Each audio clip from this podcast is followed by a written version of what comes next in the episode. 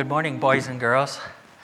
I feel a little bit naked. I'm used to holding a microphone, but they give me one of these lapel mics, so my hands don't know what to do.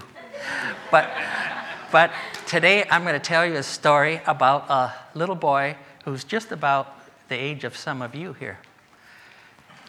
Greg was normally a very cheerful boy. He made the home ring with laughter and happiness, but not so today. Today, Greg walked quietly through the house, staring at his feet, sometimes talking to himself, and not being Greg at all. And mother noticed, and she said, Greg, is there something wrong? No, said Greg. But mother knew there was. Greg said, mother said, Greg, is there something I can do to cheer you up? I'm all right, said Greg. But Greg was not all right. So after a while, mother said to Greg, Greg, come over to the couch and let's talk things out. And so Greg came over to the couch where mother was already sitting.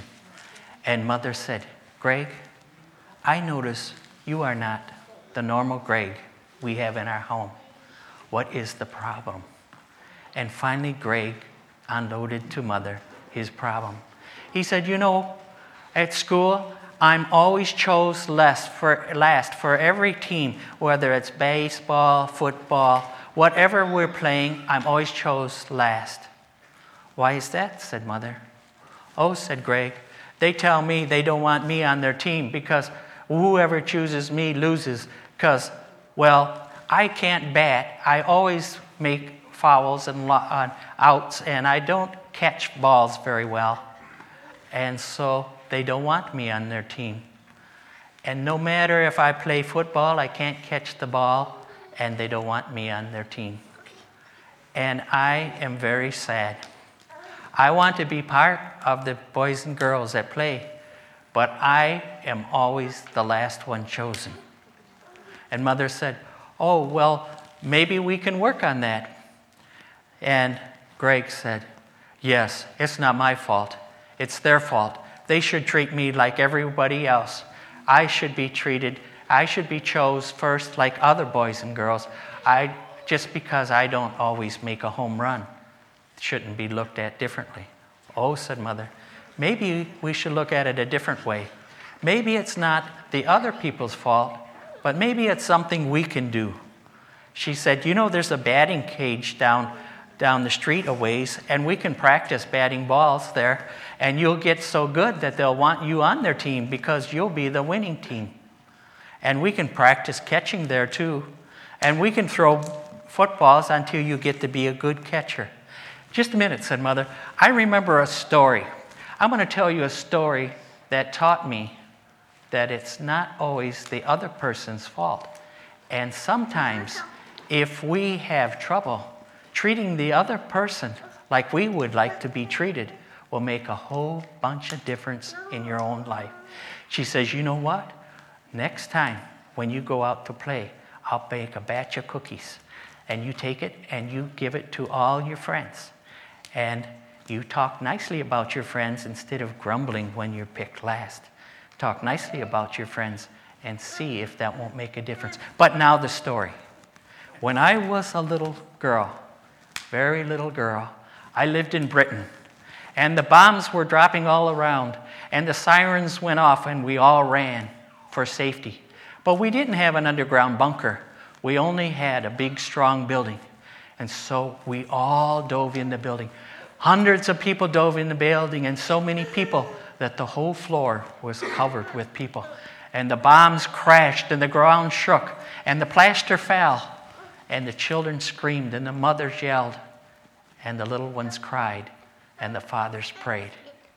And everybody held their breath to hope that they would make it through this season of bombings alive, because many people didn't. And in walked one of the local priests.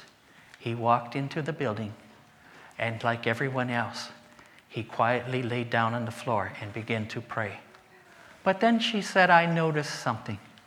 Right where that man laid sat a little boy who seemed to be in perfect peace. And I noticed, I noticed that he helped a little girl find her mother earlier. And now he crawled over to the priest who was laying on the floor and praying. And he said to the priest, You know, you look very uncomfortable with your shoes all laced up. Could I unlace them for you? And so the priest at first wondered what the little boy was up to. You'll, you'll rest much better, he said, if your shoes are not so tight. And so finally the priest nodded, and the little boy went over and unlaced the priest's shoes. Now, said Mother, you know what lesson that taught me? That little boy must have been just as scared as every other little boy that was in that building, and just as scared as every mother and father. But that little boy had a certain kind of peace because he was doing for others in a bad situation what he could to make others more comfortable. Now, said Mother, if you, instead of going back and grumbling about being the last one picked, make friends out of those who seem to choose you last because you're not the greatest. And if you practice and become better and better, you will make your friends like you, and soon you will be the first chosen for your team. Greg grew up. But as Greg grew up, he never forgot the lesson because he found it's true. What the Bible says if people treat you bad, treat them with kindness, and you'll dump coals of fire on their head. And what that means is they'll be sorry for how they treated you, and they will love you even more once they realize that they are, were in the wrong for the way they treated you. Shall we always remember treat others the way we would want to be treated, and be, we'll be surprised and what the outcome will be.